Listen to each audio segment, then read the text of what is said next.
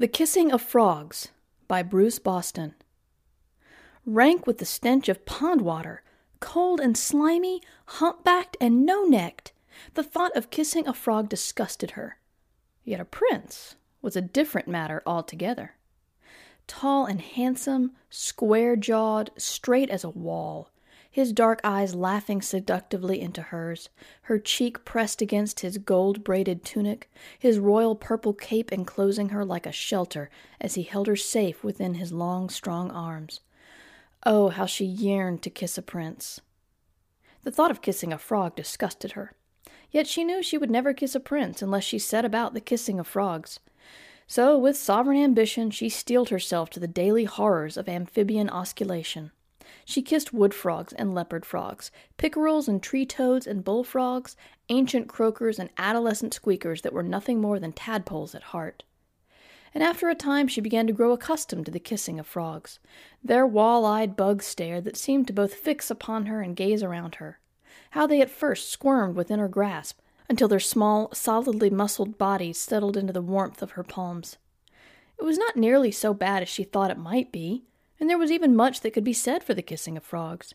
The tender thump bada, thump bada of their tiny three chambered hearts, the way their slender prehensile tongues sometimes darted between her teeth and curled against the roof of her mouth to tease that ticklish spot just above her incisors and send delightful shivers winging down her spine, the taste of their cool skin like baby lettuce.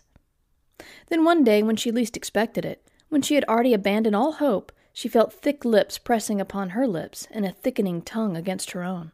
She stared back, and he stood before her, tall and handsome, though somewhat stooped and not as comely as she had once imagined, square jawed, with a hint of four o'clock shadow.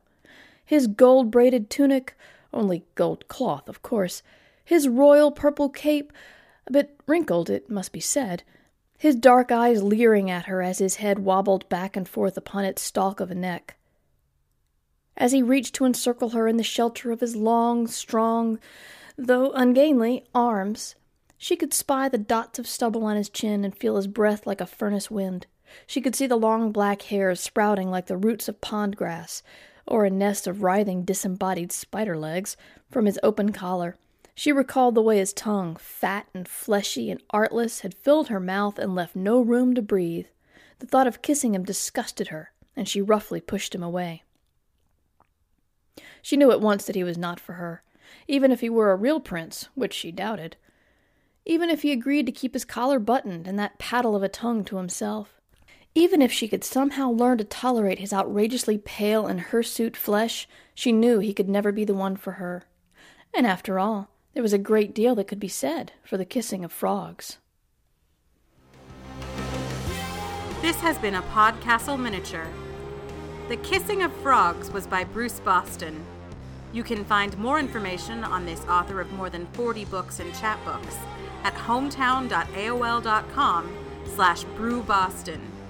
Of the kissing of frogs, he says, one could say it's a story about habit, conditioning, and expectation.